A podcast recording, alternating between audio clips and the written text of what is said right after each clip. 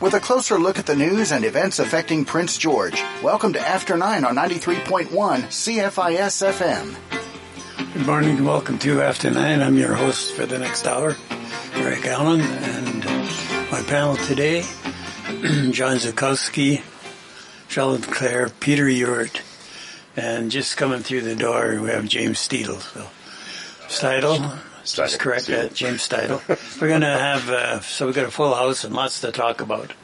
We're going to start off with uh, Peter, and he's going to just give us an overview of the high cost of cell phone service in uh, Canada as opposed to other countries around the world. And maybe somehow or other um, explain to it why we're paying more than anybody else. Take it away, Peter. Yeah, so thanks, Eric. Uh, I just want to start off, you know, by talking about how Rogers Communications has recently announced that costs for some of its cell phone services will be going up an average of five dollars a month this year. According to CBC News and other media and industry sources, as you say, Eric, Canada's prices for mobile wireless plans remain among the highest in the world. As things stand now, the mobile wireless industry in Canada is classified by many as being monopolized and dominated by a corporate oligopoly made up of three giant corporations, Bell, Rogers, and TELUS. An oligopoly is a market in which control over an industry lies in the hands of a few large sellers who own a dominant share of the market and are able to work together to jack up prices as they wish. The result, of course, is a lack of competitiveness, a lack of real choice, and much higher prices for the population relative to other countries.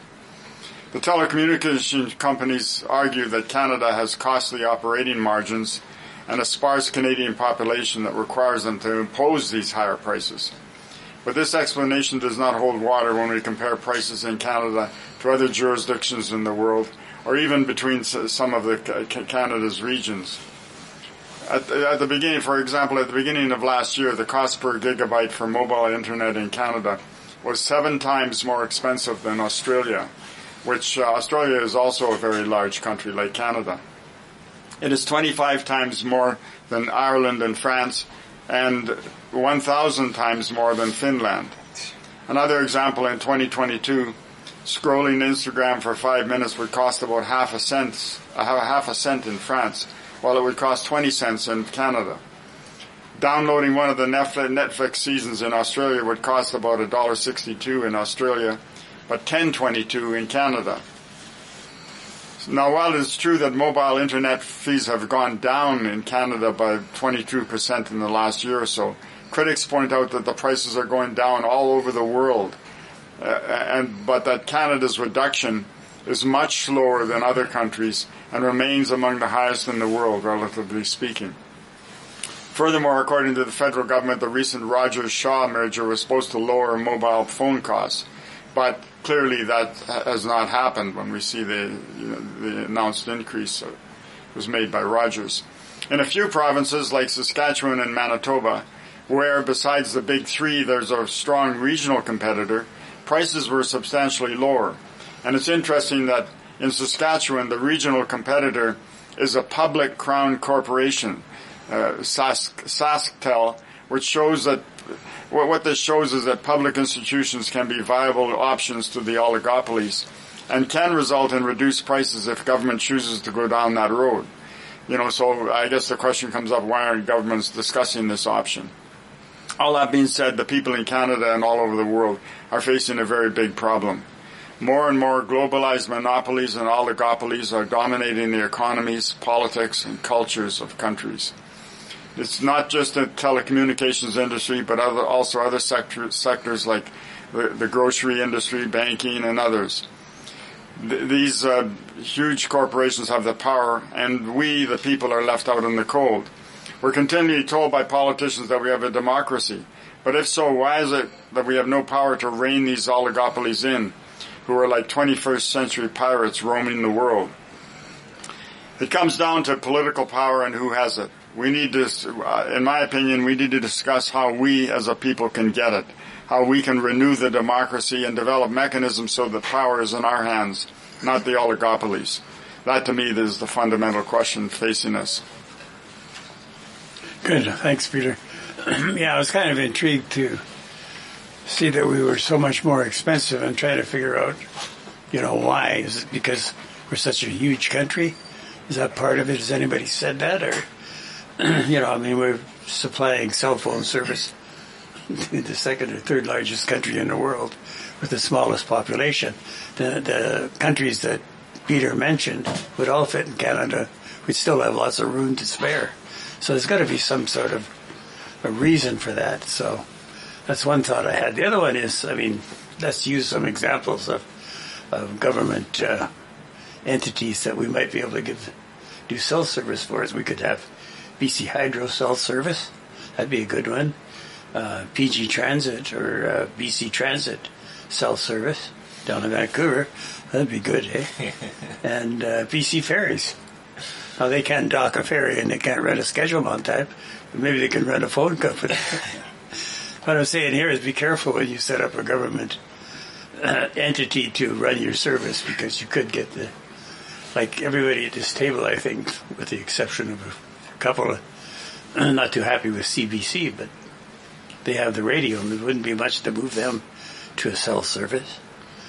I don't think anybody's beaten down the door to do that. So we have to find a service that works for us. And uh, I think the thing is that people are, seem to be willing to pay these prices, and as long as they're willing to pay them, they're going to get charged. Uh, we've got all kinds of exorbitant fees, taxes, and everything else that are being thrown upon people and small businesses in this country. And it's I'm at a loss as to why we haven't yet had a tax revolt over uh, uh, the amount of money government is charging us on a regular basis. And when you see cell phone fees going up as well, and people regard these things as now as a necessity, I mean, I've certainly become dependent on the on the thing. Uh, it's it's another opportunity for people to charge higher fees and to make profits on them. And uh, again, if people want to keep paying it, then we're going to keep getting charged. I certainly agree with that, uh, James. Yeah, you mentioned you know why why are these uh, prices so high? The, the uh, biggest country in the world, but it's also worth pointing out Canada is one of the has the highest one of the highest urban populations in the in the world. So it might be a huge country, but the vast majority of us live in these kind of dense uh, urban conglomerated areas. So it, it doesn't make sense, you know. I think I think that's a good argument for why we should probably have some of the more cheaper rates in, in the country or in the world rather. So you know, I think it comes it goes back to those points that Peter raised. I think we've we don't have proper competition in the telecoms uh, industry. I remember when Freedom Mobile came into existence. That was uh, and and you know going back, this is the broadband you know, is, is auctioned off to these private companies. So it's government controlled, right? The government kind of uh, plays um, referee on, on who gets to play in in the in the uh, cell phone game, right? So they they auctioned off some some capacity to this company called Freedom Mobile, and the rates went way down in Vancouver. I I, I jumped ship to Freedom Mobile, and and I remember when I did that, I told uh, I called up Telus and said, you know, I'm, I'm, switching, and they're like, well, what, what are you paying with Freedom? And I said, well, thirty bucks a month, and I said, we'll we'll pay, we'll charge you that. So obviously, you know, they could have done that, you know five, ten years prior or whatever. So that, that made me pretty mad. And I switched to Freedom, and, and I, I had to I had to get rid of it when I moved up here uh, six years ago now. And uh, you know, I think that that kind of goes down to the heart of the issue here is is that we don't have proper competition. Yeah, it certainly sounds like it, John. Yeah, well, that's that's part of the problem too. Is we don't have antitrust laws in Canada like uh, like we should have. There should be uh, regulations prohibiting monopolies in Canada because of the the, the size of the country. Uh, you should be allowed to have competition. Uh, having a monopoly is unless it's a crown corporation. It shouldn't be allowable.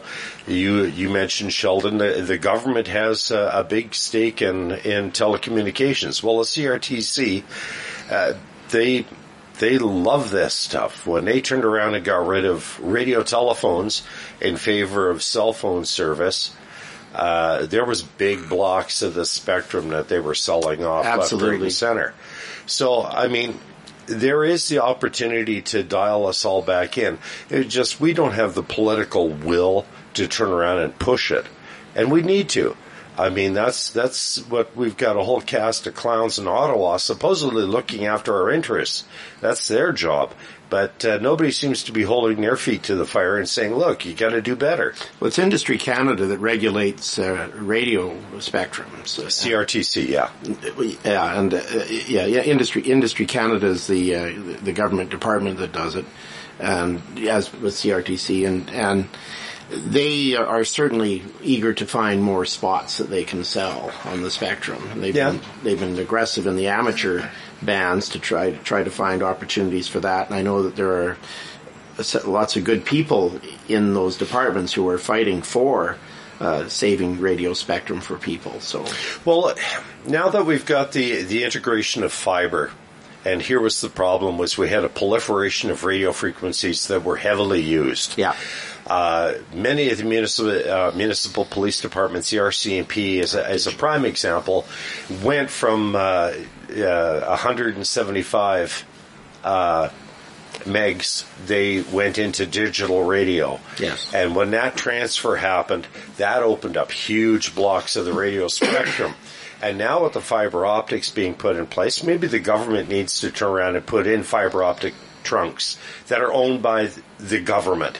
Uh, so that you can turn around and have blocks. Now you can take a cellular configuration and apply it to uh, fiber optics. Then you open up even more of the spectrum because you don't need that radio bandwidth all over a province.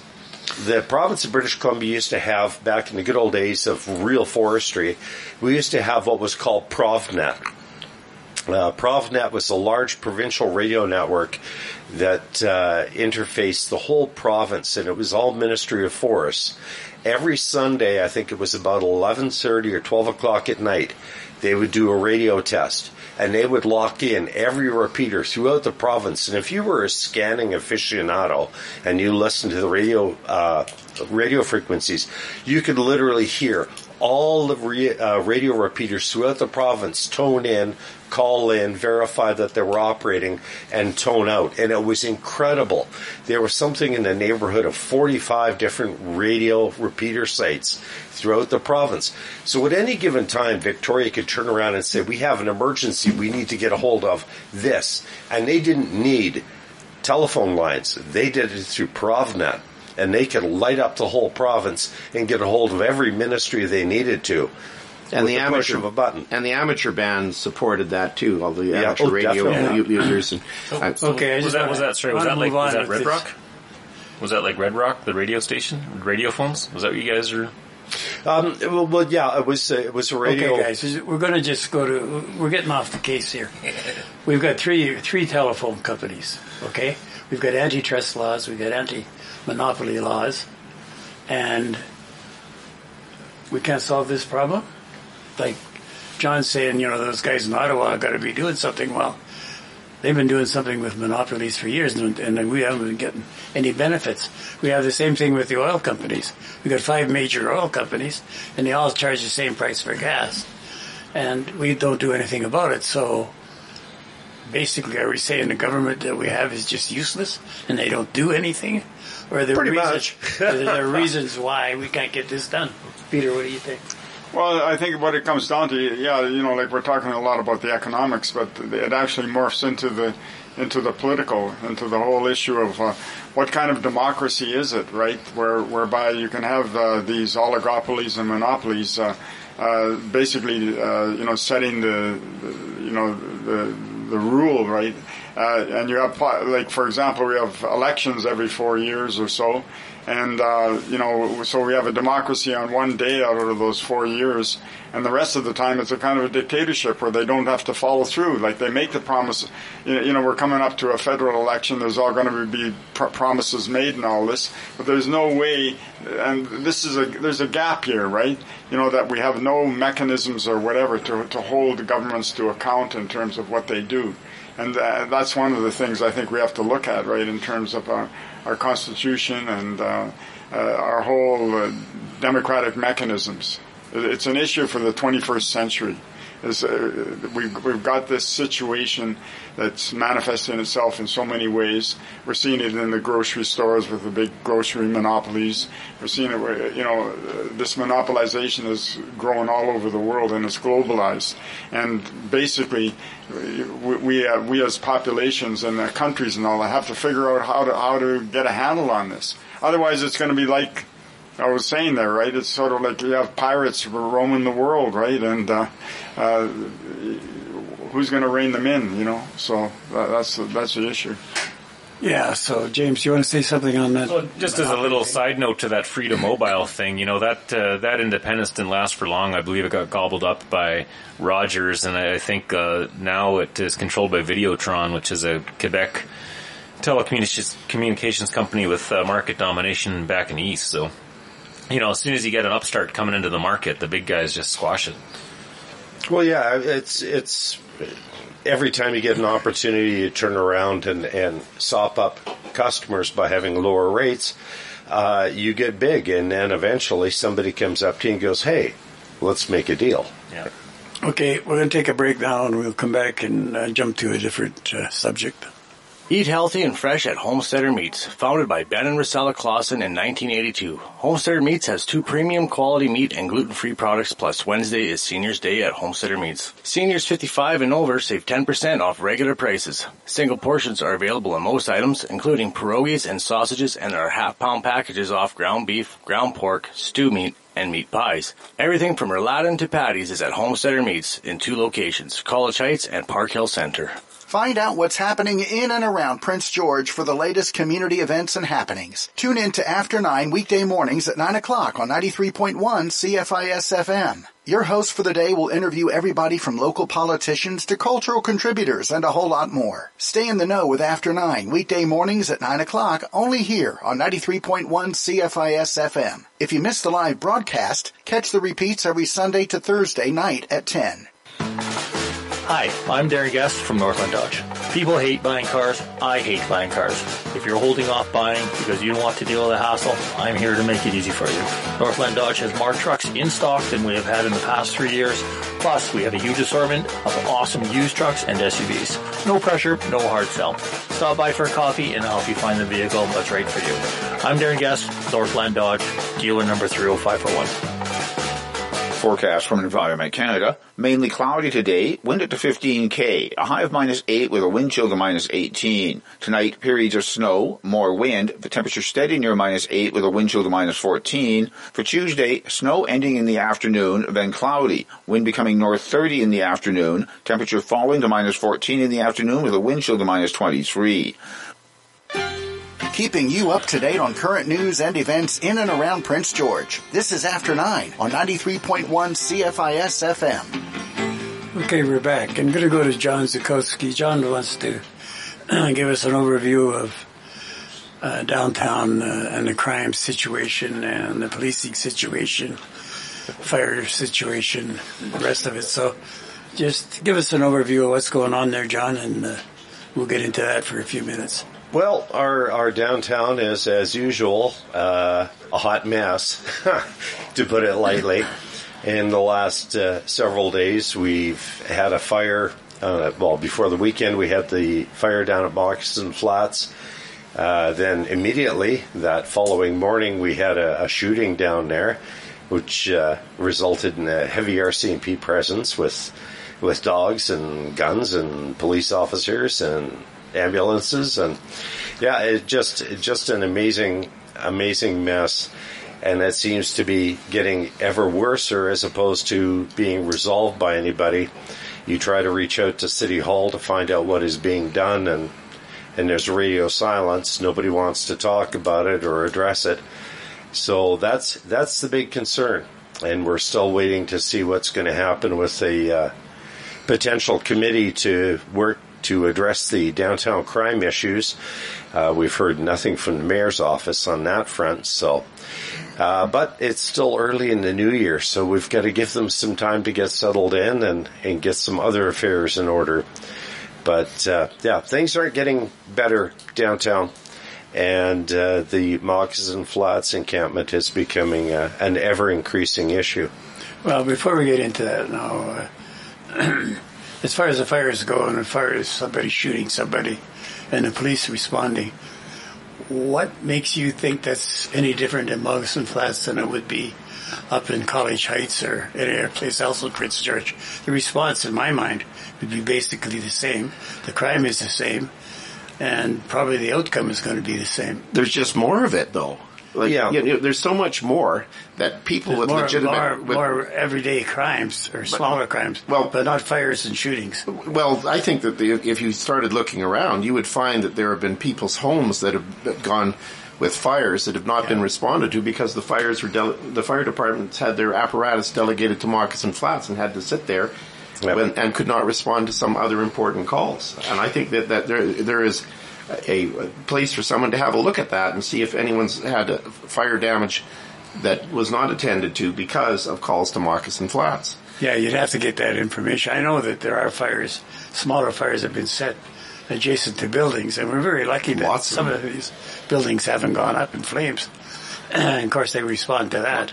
Well, I but this one was right in uh, a designated area. Well, I, I was down at uh, Moccasin Flats on, on Friday. I went down there to have a look at the place and walked down Patricia Boulevard and talked to some of the folks in the Millar Addition. And uh, they they have two really strong emotions going on. They're angry and they're afraid. We've got elderly people who are being uh, abused by the criminal vagrancy activity that's happening there. People coming and, breaking into homes, stealing things out of their, their property, making threats, and so on. Uh, the uh, drug activity that's going on in Moccasin Flats. It looks like there's two gangs running everything, including activities at the wellness center. And this is driving an awful lot of problems. Uh, the residents I talked to are looking at having a, a, meeting and getting together, perhaps considering some sort of legal action to, t- uh, to point out the hazards of having a fire come up those banks in that in the very dry circumstances, notwithstanding the fact there's a little bit of snow, it's extremely dry, and uh, threatening their homes and their neighborhood. It's a public safety issue. It's it's not about just housing. Uh, uh, people who are legitimately homeless. What we've got down, going on down there is largely drug addiction driven with cr- a lot of criminal vagrancy and, and a, a, a small number of people who are legitimately homeless that could use a bit of help. That's right. We're going to keep in mind that, uh, you know, we have these situations. You can go as far as, as Walmart if you want, where people come in and steal stuff and, and walk out the door, giving you the finger on the way out. So uh, that's bla- blatant. Uh, I was in Walmart. Robbery. I was in Walmart and I got the same story, Eric. I, I talked to one of the greeters there and I was looking for a basket to, to do a little bit of shopping. And he said, well, we don't have baskets anymore. He says, we may, we might have six. And I go, well, what happened to the baskets? He says, people come in here and steal them and then they, they use them to, to haul their stuff down to their, their, uh, their tent cities. Yeah. Yeah. So so it's it's a problem that's all over town at the different businesses and residences, well, mostly business, and people basically, you know, I think that the uh, business owners have advised their clients not to try to stop these people because they could get injured. Next thing you know, you're looking at a WCB claim for an employee being injured on the job, and that has a lot of monetary effects on your business. So, but if we don't do anything, then it gets worse and worse and worse. So we have to solve the problem. And, our go-to always is, you commit the crime, you do the time. It seems now, you commit the crime, you don't do the time. And nobody wants to tell us why they're not doing the time. Are we short of jails? Do we need to build more jails? Do we need more prosecutors? Do we have to find another way of not charging people so we don't have to process them? What's going on out there? Well, it's not John Q. Public's responsibility to to uh, to address those issues. We have elected officials. We have a, a body that is supposed to be the voice of the people of the city of Prince George. They're supposed to forward that to the appropriate entities, be it the province or federal government. Uh, but no, we've we've got councillors and people that are elected into office to turn around and look after these issues. They're more concerned about a gravel pile that's disappearing as opposed to addressing the issues of crime and, and drug addiction and homelessness and and uh, the the disparity between people that that are paying taxes and those that aren't, and constantly taking. So the question is, what's more important, looking after the people that are supporting the community and and paying into the tax base, or you know keeping an eye on a gravel pile that's disappearing down at the encampment? That's Well, a question. thing is, the thing is, we can take any city in, in British Columbia. You can take Kelowna, you can take Vancouver, you can take Victoria, and they got some pretty serious problems there. And guess what? Same problems that we have. So you're saying that all the councillors and the city councils in British Columbia don't know what they're doing, and they're all No, I'm just piles? interested in the nine that we have here that are sitting doing nothing. Exactly. That's my Yeah. concern. That's right, but it's a it's a provincial problem. is. It is definitely every a city. provincial problem. Yeah. This is the NDP that should wear this. This is also the former the Liberal Party that should wear this. That's that's two political entities that have both set this up. Yep. Peter. Uh, yeah, I think that this has to be put in an overall context in terms of what's going on. There's a lot of finger pointing going on. You know, uh, there's criticism of the municipal government and the provincial government, the federal government. But I think it's useful to look at the overall, right? If we go back to the 1990s, uh, one of the things that happened then was the liberal government of that time uh, you, you know, wanted to claim credit for defeating the deficit and so on. So what they did is they cut transfer payments, health transfer payments, and other transfer payments to the provinces, and they threw the the, the provinces, uh, the, the the health part of things and other parts of things into a crisis, which has continued to this day. And so now you you have this situation where whereby the um, uh, it also applies to housing, like social housing. The federal government got out of uh, uh, out of social housing 30 years ago as well. And so you have this situation whereby each level of government has been, th- well, especially the lower levels of government, uh, municipal government, for example, uh, you know, sort of bearing the brunt of it, right? And t- t- whereas, you know, when you look at it and all this, it, we have to look at the overall. It goes it goes to the provincial, yes, but it also goes up to the federal, and uh, where the where the where the problem lies in the overall sense. We keep that in mind. Then we look at if we look at the overall, then we can look at the context of solutions. Then, right? Other otherwise, it's just finger pointing. Okay, thanks, Peter. We're going to go for a breakdown, and we'll beat this drum a little bit longer. Golden Age Socials are back for another season. Once a month through March, the City of Prince George and your Council of Seniors and a host organization provide tea, coffee, snacks, table prizes, and decorations at the Civic Center for those 50 and older to enjoy an afternoon out of social interaction with other seniors. It's a great break for your well-being and mental health. The next Golden Age social from your Prince George Council of Seniors and the City of Prince George is 2 o'clock Monday, February 12th at the Civic Center. Canadian Arts and Culture Organizations. Student Work Placement Program at the Cultural Human Resources Council is able to provide wage subsidies for post-secondary level students to work for you. A two-minute phone call to confirm your eligibility, 20 minutes to complete the online application, and you'll secure thousands of dollars in less than two weeks. If you hired, currently employ, or would like to hire students, we want to hear from you. Find our contact info at culturalhrc.ca.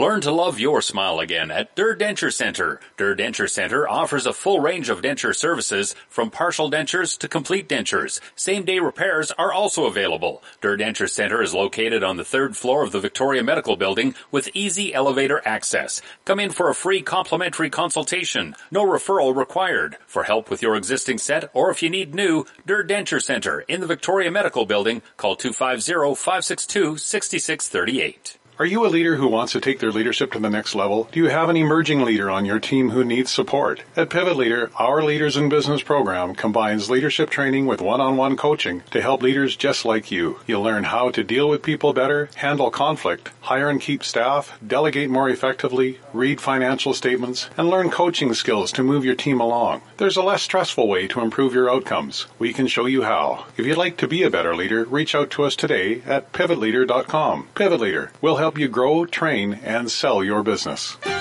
It's after 9 on Prince George's Community Station, 93.1 CFIS FM. Okay, we're back, and uh, we're going to work a little bit longer on this uh, downtown uh, is that where we were? Downtown homeless, or where were we? you guys got we're me going going. up into the stratosphere with some. Oh, some uh, James wants to take us into the Yeah, we, stratosphere. we can't. We Go can't ahead, let James. We can't let Sheldon, uh, you know, sit here and, and uh, say all of these conservative talking points and make all these political hits without a response here. You know, um, I I think we got to step back and, and look at what, what, do the, what does a conservative policy, what does it stand for? You know, and it's uh, as far as I can see, it's all about giving these big businesses whatever they want. Uh, it's about uh, you know not caring about inequality in society. It's about um, you know give, given whatever these mega corporations want, uh, so that they can make a profit for the shareholders. You know, so I, I don't think uh, I don't think the conservatives have a solution. You know, I don't think uh, the liberals have a solution. I think the the political reality nowadays is that everybody's kind of in the same ship. We've we've uh, pledged allegiance to the the corporate shareholder. And I think that's the underlying problem that we look at. I mean, you talk about why we've got issues in, in Kamloops and Kelowna and Prince George. Uh, it's because the economy isn't working for the average person, right? We've it's uh, it's become an automated uh, economy of of, uh, of monopolies and oligopolies, and there's no opportunities for the little guy. There's no opportunities for entrepreneurship uh, as much as there once was. And uh, the, these are the underlying issues that we face. We have to basically create uh, the ability for people to get um, have meaningful employment. Uh, you know, be able to succeed in life. Uh, what what's the greater cause that we're we're fighting for and living for?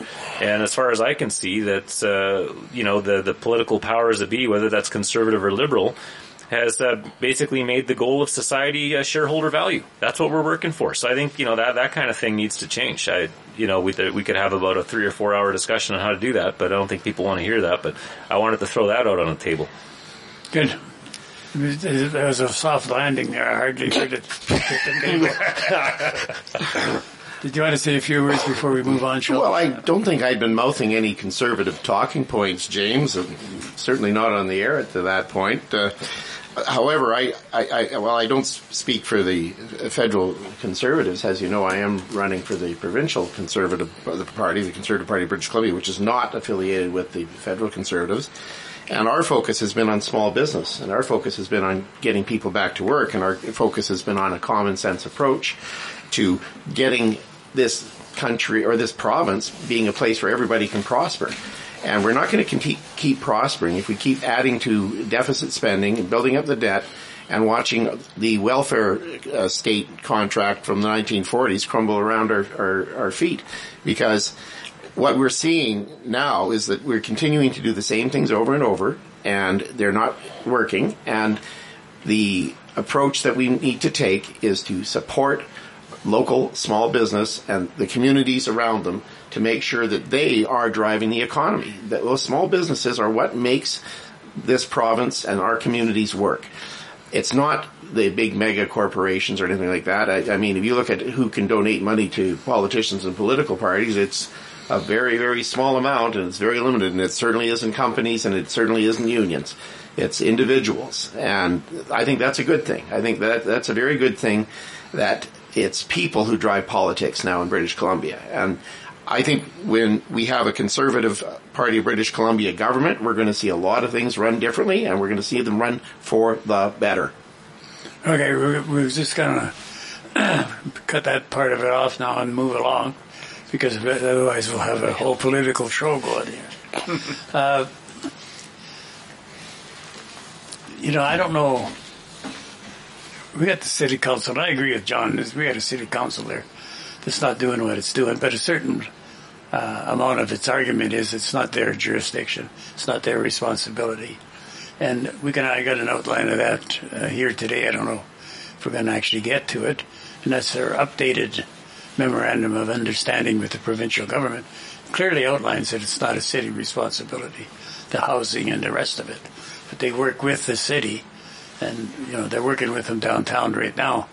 So the question is, you know, is to define what the city's responsibility is, to see what they've done so far. Uh, because let's remember that they were the ones that originally moved them down to Moccasin Flats. Then they moved them out of Moccasin Flats. Then they went back to Moccasin Flats. And they moved out a few other areas. And, um, so they seem to be able to do that part of it. And, you know, no problem whatsoever. But uh, even though it was the court order that they couldn't do it, they did it anyway. So, so there's room for improvement down there. Question is, who's going to take responsibility for it? Who's the strong man or woman that's going to say, okay, I'll be the lead on this and, and we'll look into the whole situation and get it solved? Do any names come to mind? Certainly doesn't with me. I was at meetings here on uh, the homeless and downtown in the situation 10 years ago. I seen the councilors and everybody standing at the fire pit talking. Some of them not here anymore. They didn't get reelected, but they were going to do a number of things about the downtown situation. And 10 years later, it's worse, not better. And they don't even want to re- recall the fact that they were at that meeting. They pretend it never took place. So we have some serious problems. And, you know, a lot of these people just take the line of least resistance. And they're so used to it, that's just what they do. Do you want to stay and work or go home? Start heading for the door. It's like at a dance, you know, I need somebody to stay and clean up afterwards. Start heading for the door, you know. Who's doing the cleanup? You know, I don't know. So, any suggestions, John? Well, I, I think maybe to, to benchmark where I was trying to go with all that is is we've got a council and there doesn't seem to be the motivation for them to sit down and work the issues. I haven't had uh, or heard of them doing a working group or a committee uh, to uh, to actually sit down, work the local issues, divide the responsibility as to what departments, what ministries, what governments are responsible for these things, and then start turning the heat on. They they don't want to get together to work and that's that for me is a concern because uh, we're paying for them. Yep, I agree. Okay, we're going to take a break now. The Alzheimer's Society corner, of BC's right. Northern Interior, Northwest, and Northeast Resource Center is located at 1811 Victoria Street. One-to-one in-person support is available by appointment. Book your appointment by emailing L. DeCruz at alzheimerbc.org or call the office at 250-564-7533 or toll free at 1-866-564-7533. The Northern Interior, Northwest, and Northeast Alzheimer's Society Resource Center, located right here in Prince George at 811 Victoria Street. Tourism Prince George has closed its doors on First Avenue as it starts renovations to reopen in the Civic Center Rotunda this spring. In the meantime, you can reach Tourism Prince George by phone during regular business hours, by email, and through social media.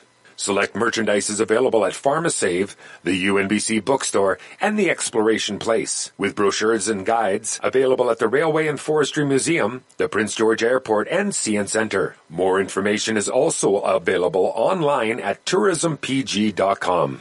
The Prince George Aquatic Center offers advanced aquatic and leadership training for swimmers interested in becoming an instructor or certified professional lifeguard or upgrading their certification. For the full list of programs as well as the schedule, click on the AQ Leadership Programs link on the program registration page through the Aquatics link under Parks and Recreation at princegeorge.ca. Advanced Aquatic Leadership Programs at the Prince George Aquatic Center from the City of Prince George.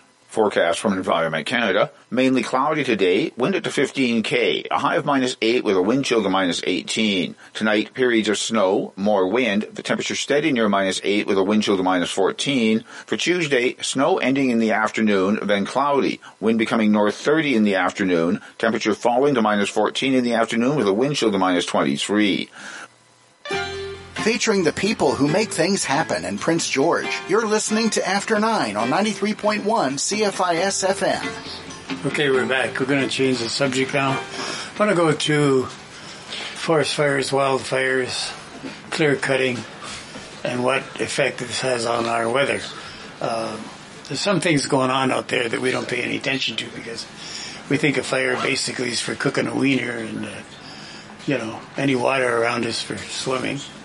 I'm going to let uh, James get into this first because there are some huge, huge ramifications as to the way we treat our forests. Go ahead, James. Yeah, there was an interesting article a few years ago about this idea about uh, rivers, uh, rivers in the sky, and, and basically what happens when water comes in off the ocean, it only makes it so far before uh, it falls out of the sky in the form of precipitation.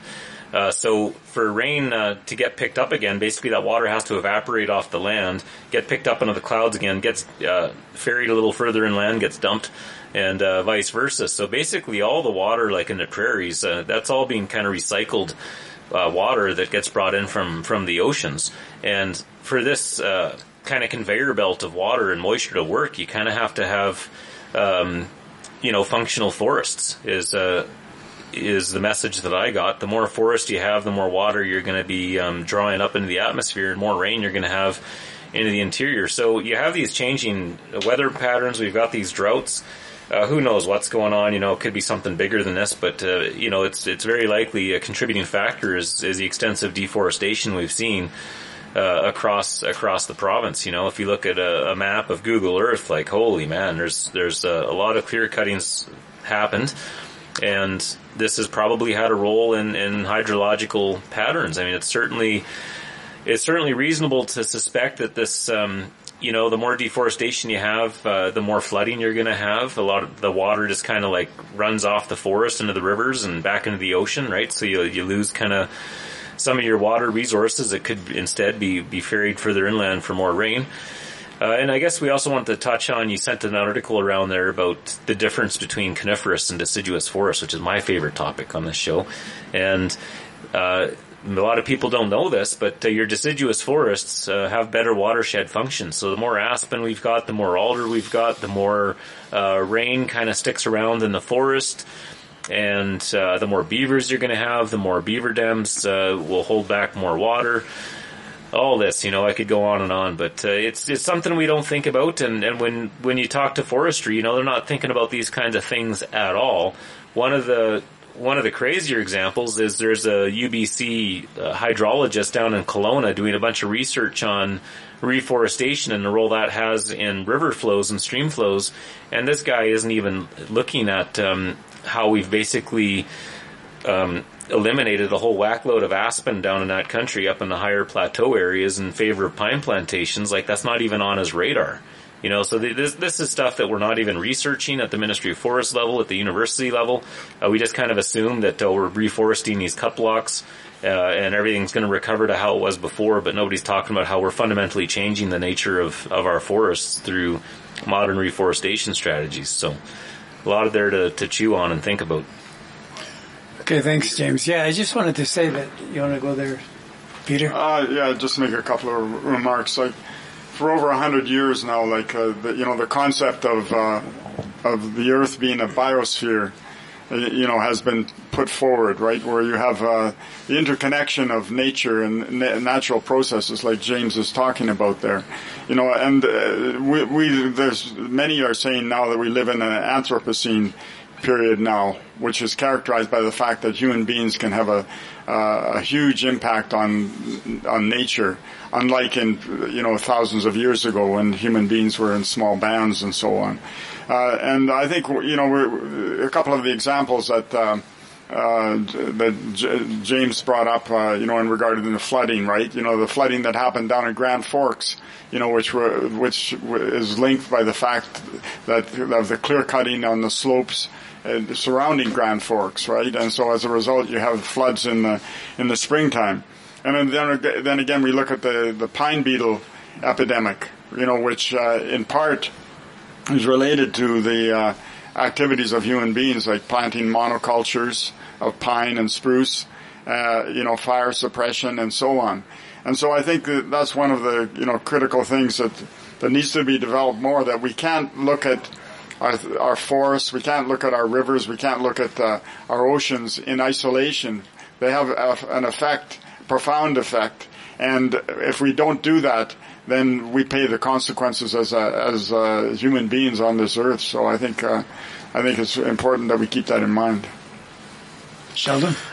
Well, I I, I take a little bit of issue with part of it. The, the, the idea that universities and colleges aren't looking at these questions. I believe they are. I mean, I do teach the writing component for foresters at CNC from time to time, and I do know that the the forestry program does look at these important issues of having diversity in the forests, and and I think that's an essential element. I, I can't disagree with anything James was saying about the uh, ecology that, that makes up our forests and how important that is.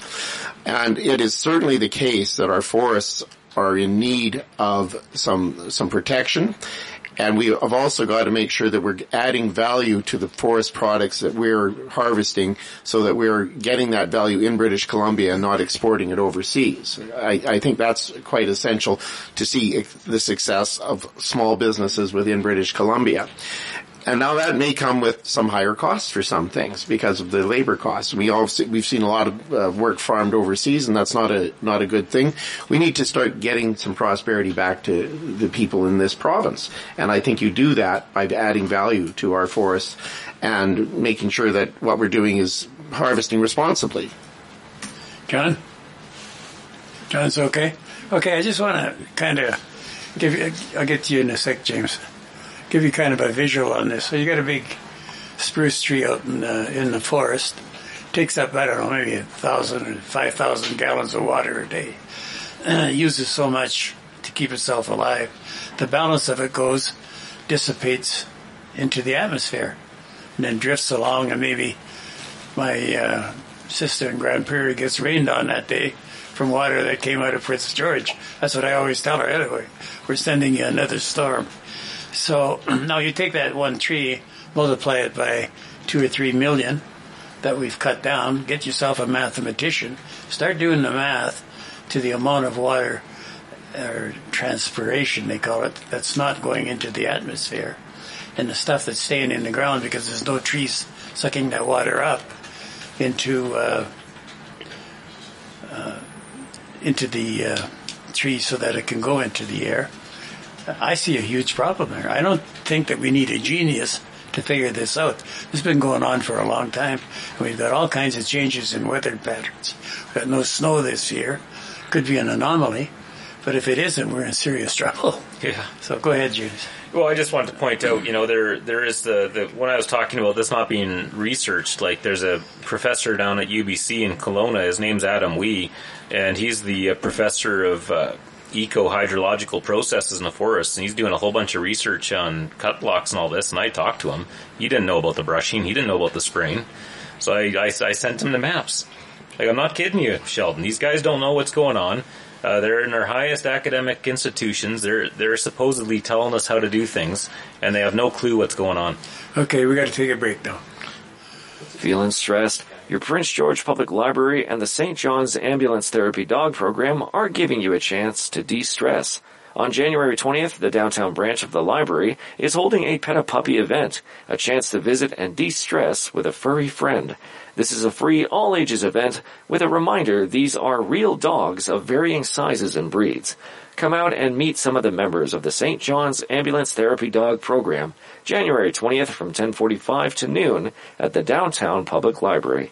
Eat healthy and fresh at Homesteader Meats. Founded by Ben and Rosella Clausen in 1982, Homesteader Meats has two premium quality meat and gluten-free products plus Wednesday is Seniors Day at Homesteader Meats. Seniors 55 and over save 10% off regular prices. Single portions are available on most items, including pierogies and sausages and there are half pound packages off ground beef, ground pork, stew meat, and meat pies. Everything from rouladen to patties is at Homesteader Meats in two locations, College Heights and Park Hill Center. There are so many ways to enjoy the great taste of Boston pizza, it's hard to keep track. You can dine in at either Prince George location, Central Street West or Vance Road. You can order your delicious meal with pickup at either location or arrange it to be delivered hot and fresh. Not sure what to order? Check the menu out online at bostonpizza.com. Boston Pizza, two locations in Prince George on Central Street West and Vance Road. Are you thinking of selling your business? It's Dave Fuller here, a business coach and a business broker living right here in Prince George. The challenge of being a business owner is that much of our retirement funds are often tied up in the business. If you are getting ready to retire and sell your business, give me a call, 250-617-7467, and we can talk confidentially about how much your business might be worth and how you might be able to get that money out of the business and into your pocket. Again, Dave Fuller, 250-617-7467, or check out our website, pivotleader.com. At Pivot Leader, we help you grow, train, and sell your business. Thank you for tuning in and staying tuned to After 9 on 93.1 CFIS FM. Okay, we're back. Uh, there was just one item on the homeless situation, and that's the new buildings that were supposed to be built on First Avenue. And they got one completed. This thing started back in 2020, and in 2022 there were announcement that they would start in 2023. 2023 there was an announcement they'd probably start in 2024. So my mind is telling me that this project has been delayed almost three years to get the other two buildings started. And I'm guessing for political reasons because I can't think of any other reason. It was a liberal project initially, and then they lost the election. The NDP got in, and uh, they never started them. The next thing I seen in the newspaper was an ad that the city was leasing the uh, property for three years with an option to renew. Uh, I just have a bit of a difficult dealing with something to, that would suggest that perhaps the government would actually delay a much needed project for political reasons. And I think for that one, I'll go to our resident politician today, Sheldon, see what he says. Well, thank you, Eric. I, I think that there is a, a, bigger question of what the communication is like between the province and the and city on this, because uh, you, you see the city pointing out that they have limited jurisdiction for some aspects of this, and then you see the province basically pointing their fingers at the city and trying to blame the city for everything, while the the province is busy buying up properties in the downtown area and trying to prep them for to be shelters for, for homeless people. And I mean, I don't think that the businesses downtown want that. And I don't believe that it will solve the problem in the long term. It, it, it looks, it looks like we're doing something, but it doesn't actually fix things. So, uh, government's doing work for political expediency? Sure. Uh, government's not doing work for political expediency? Of course. Uh, these things happen. And I, I believe that nothing that I have seen is going to fix this problem of this difficulty downtown. And I don't believe there's a quick solution either. I think this is a problem that may have to be dealt with over a long period of time and have some very hard choices associated with it. And what those look like is going to take a little bit more research. Well, you know, I don't disagree 100%, but it was 2020 that the city purchased that property on First Avenue for $4 million. And uh, a portion of that property was leased to BC Housing, and they put in that 50 units. They said it's anticipated that phase two, this is the city's MOU, it is anticipated that phase two will begin construction in spring of 2024. So there's a three year delay there. The BC Housing Project will include 51 additional supportive housing units, as well as an integrated healthcare space operated by Northern Health. Could be bogged down in red tape. I predicted three or four years ago that the one thing that'll kill these projects that they're they're suggesting is red tape, and maybe that's what it is, just red tape. They can't get it can't get it done. But it's too bad because the plan's there, the money's there. We just need somebody to stay go, and by some miraculous uh, process that they'll go through, I'm predicting that before the next election, somebody's going to hit the go button, and it'll be a new project by the NDP. Peter. Uh, yeah, no, I just wanted to return to something that uh, John talked about, uh, right, in terms of, uh, you know, the different levels of government doing what they say they are doing what they should be doing. I think that's an important point, right? You know, that, uh, uh, you know, as, as Sheldon also said, right, you know, like there is responsibilities in terms of housing, drug addiction, and so on with the province and so on. And so the issue, the issue becomes there, whatever level of government it is, is that it do it well. And, uh, and I think there's a legitimate criticism uh, for the, ver- the, various levels of government for not doing it well. And I think, and things can be done here, you know, like in terms of uh, the short term, but also the long term. But the critical thing is, is rather than get into the finger pointing and all this, do what the, the jurisdiction demands, uh, the particular government, whether it's municipal or provincial or federal. Well, we've got all kinds of things going on. you know, down in Moccasin Flats there, the city says that people can't, you can't build houses down there that don't conform to the building code. On the other hand, they've got volunteers building houses that don't conform to the building code. So everybody knows what's going on. So then they go down there and they put up signs that you can't build in here and it's unsafe to go into these buildings. So from a legal point of view, they co- they cover themselves off, so they're not legally responsible if something happens. Even though in a court of law they probably would be found legally responsible, um, but they think they've signed off on it. So they go through all this process for what? Well, it's a dog and pony show to cover themselves from everything. Yeah, it, it just because you hang a notice, you've advised you've advised people that it's dangerous to occupy said building. But uh, bottom line is, you're not doing anything for enforcement. You can turn around and write laws till you're blue in the face, but unless there's enforcement, there's nothing to it.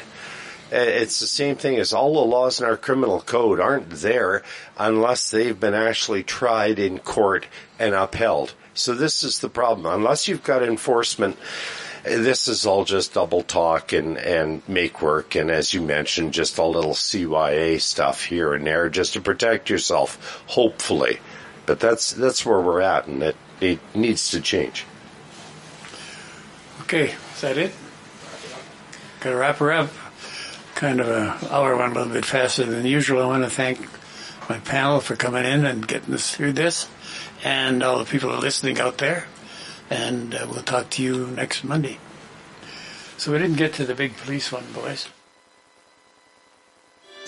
After Nine is a weekday presentation of CFIS FM. After Nine is produced by Alan Wishart, Eric Allen, Kylie Lewis Holt, Darren Guess, Trudy Clausen, and Rez Krebs. Executive producer is Reg Fair with technical assistance from Stephen Smith. Theme music is by The Ebbs. Listen for a rebroadcast of today's program tonight at 10 and for past shows, check out the archives link at CFISFM.com. To provide feedback or suggestions for the show, please email CFISFM at yahoo.ca. You're listening to 93.1 CFISFM, proudly supported by local businesses like New Look Interiors, now located at number 12E, 1839 First Avenue.